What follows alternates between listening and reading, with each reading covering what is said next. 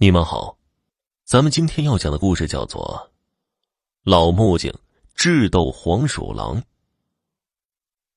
民间关于黄鼠狼的故事多如牛毛。黄鼠狼生性狡猾，昼伏夜出，或多或少都有些神秘的色彩。今天，我给大伙讲个和黄鼠狼有关的故事。王老汉。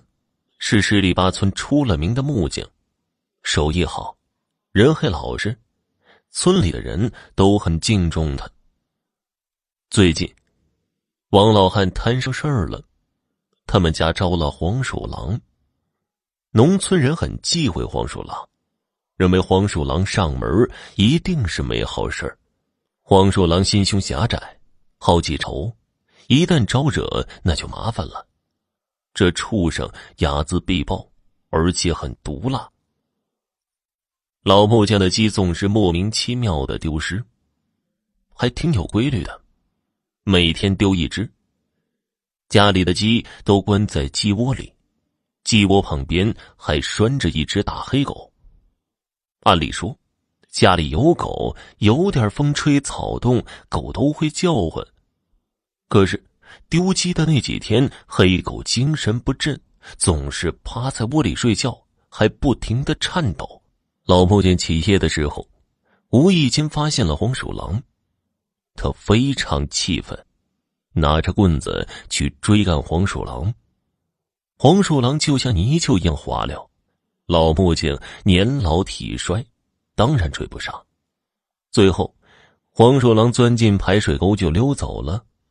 一日夜里，黄鼠狼又来了，他偷走一只鸡，咬死一只鸡。老木匠非常心疼，他养的可都是母鸡，母鸡下的蛋不舍得吃，拿到集市上卖了换点钱。黄鼠狼欺人太甚，惹恼了老木匠。老木匠喃喃自语说道：“黄鼠狼，我跟你无冤无仇。”你一而再、再而三的偷我家的鸡，你等着吧。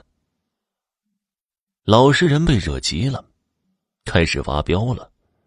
老木匠从仓库中拿出斧子和凿子，开始在院子里忙活起来。他造了一个木头鸡，又在上面粘上了鸡毛。如果不仔细看，这只木头鸡跟真鸡一般无二，就是。木匠多少会点鲁班术，这老木匠也会。他画了一张奇怪的符，嘴里念叨着奇怪的话音，手指一挥，符纸着了。说来也怪，符纸烧完，那只木头鸡竟然活了。老木匠一挥手，木头鸡扑扇着翅膀飞进了鸡窝里。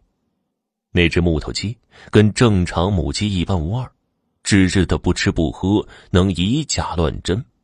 如此看来，老木匠还真有两把刷子。夜里的时候，黄鼠狼又来了，鸡窝里传来响动。老木匠脸上露出得意的微笑，他早已胸有成竹。鸡窝里，木头鸡跟黄鼠狼扭打起来。很显然，黄鼠狼不是对手。虽然黄鼠狼身形矫健，快如闪电，木头鸡更胜一筹，占据上风，吊打黄鼠狼。突然，木头鸡张开嘴巴，狠狠的咬住黄鼠狼的尾巴。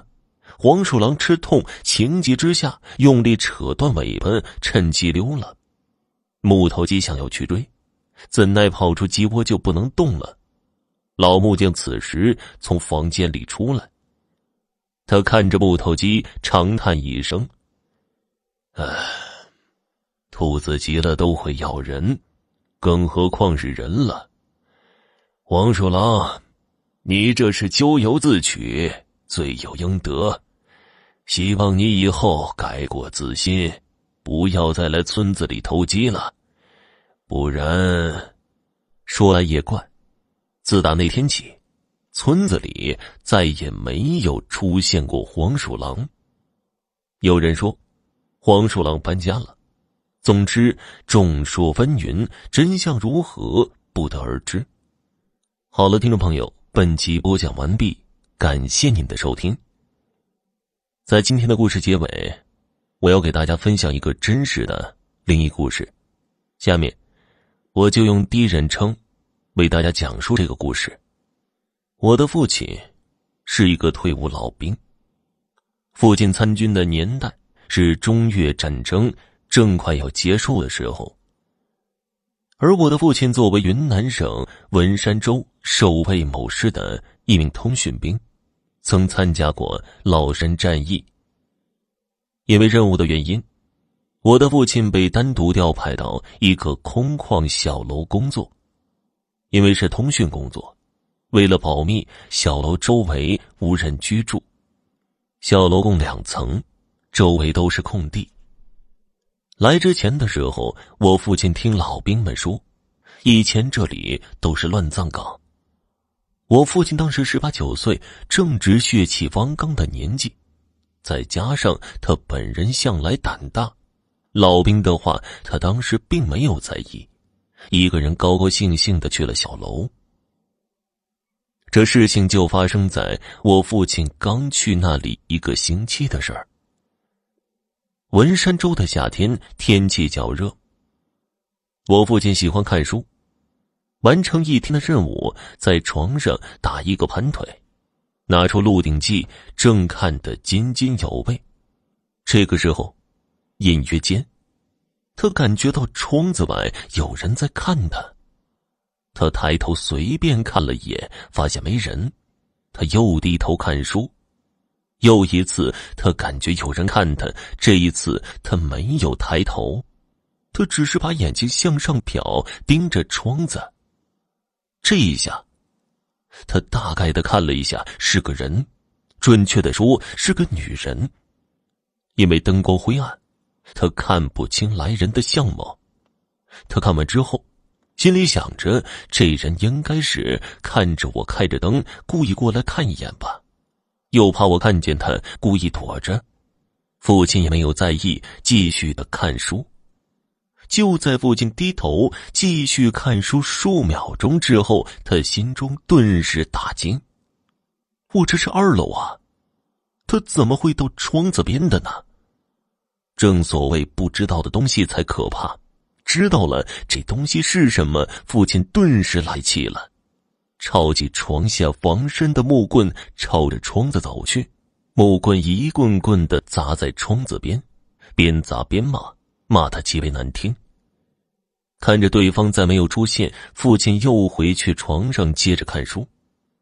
可是，他看了没多久，窗边又再次出现那个身影。父亲被气得火冒三丈，抄起东西夺门而出，跑下楼，边打边骂。一边追着那鬼跑了五六分钟，直到那东西一股脑的钻进一堆刺儿丛里，父亲才恨恨的回到小楼。说来也奇怪，至此之后，父亲便没有再看见什么稀奇古怪的东西。也许是应了那句老话：“鬼怕凶恶的人吧。”好了，今天的真实灵异故事到这里也播讲完了，感谢收听。